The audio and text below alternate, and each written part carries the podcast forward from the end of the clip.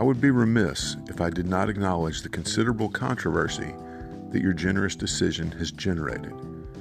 In part, this is because I'm at the beginning and not the end of my labors on the world stage. Compared to some of the giants of history who've received this prize, Schweitzer and King, Marshall and Mandela, my accomplishments are slight. U S President Barack Obama, in his acceptance speech of the two thousand nine Nobel Peace Prize.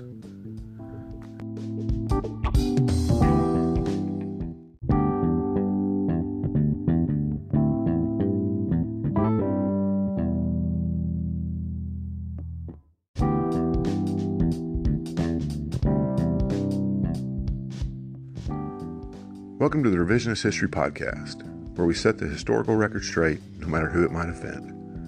I'm Paul.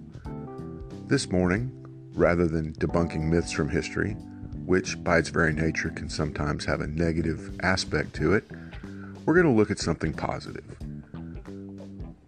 A lot of the time, U S presidents get a bad rap, and a lot of the time, it's deserved.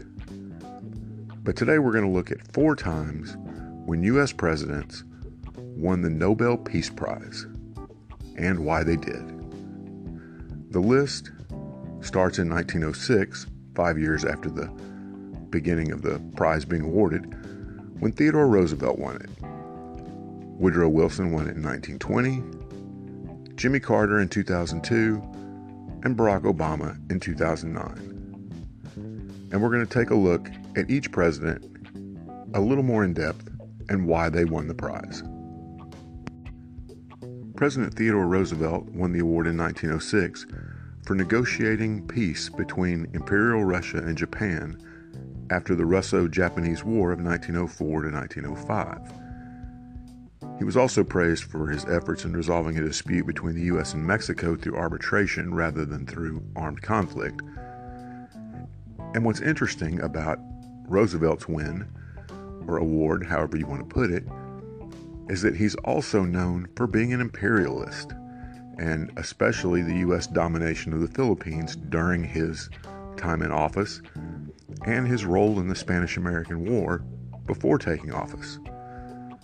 But I guess if you look at it objectively, it's no more contradictory that Roosevelt should win a Peace Prize than that a Peace Prize should be named after a man who invented dynamite.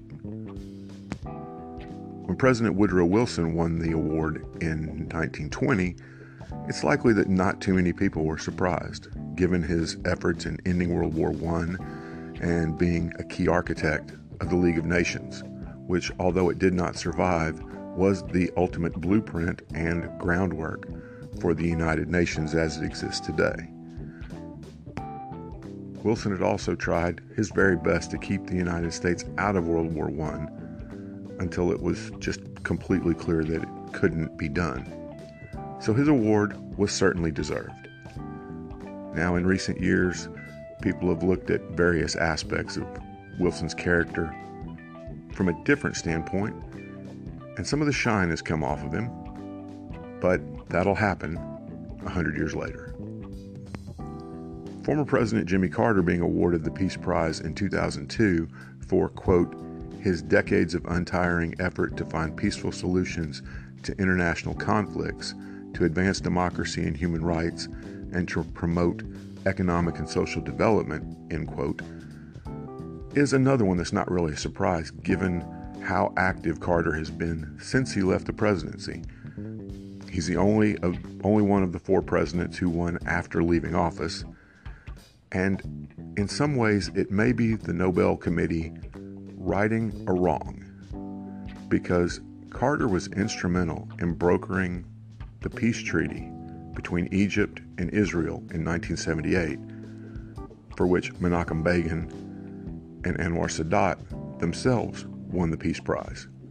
So maybe they were just correcting something that they should have done, because he should have won it with them. The award that caused probably the most raised eyebrows was Barack Obama's win in two thousand nine, less than a year into his presidency.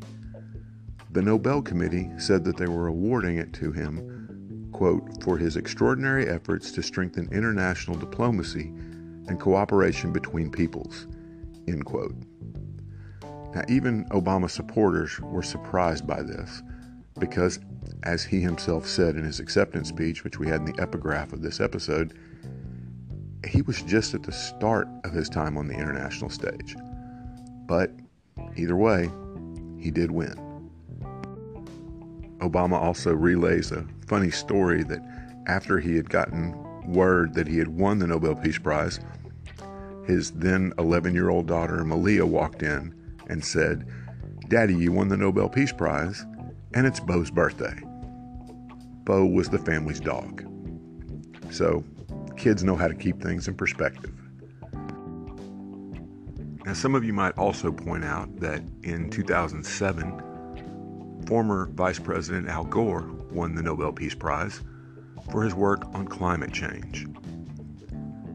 I really didn't mention him at the beginning because he wasn't a president, and because, in my opinion, that's an odd thing to award the Nobel Peace Prize for. Do it in science, but for peace, I don't know. Finally this morning, although it has nothing to do with the U S president, I want to mention the one man who amazingly never won the Nobel Peace Prize. Although he was nominated in nineteen thirty-seven, thirty-eight, thirty-nine, nineteen forty-seven, and just before his assassination in January of nineteen forty-eight, Mahatma Gandhi never won the Nobel Peace Prize, which the secretary of the Norwegian Nobel Committee in two thousand six called the greatest omission in our one hundred six year history.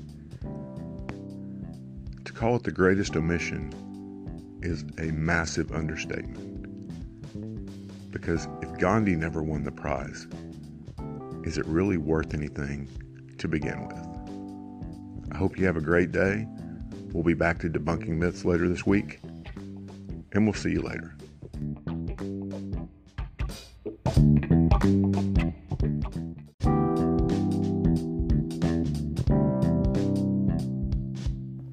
Thanks for listening to today's episode. I hope you're finding this podcast both informative and entertaining. If you'd like to help us keep episodes like this coming, please consider clicking on the Support This Podcast link in the show notes. It'll help us create more content and go a long way toward making this podcast completely ad-free. Thanks again.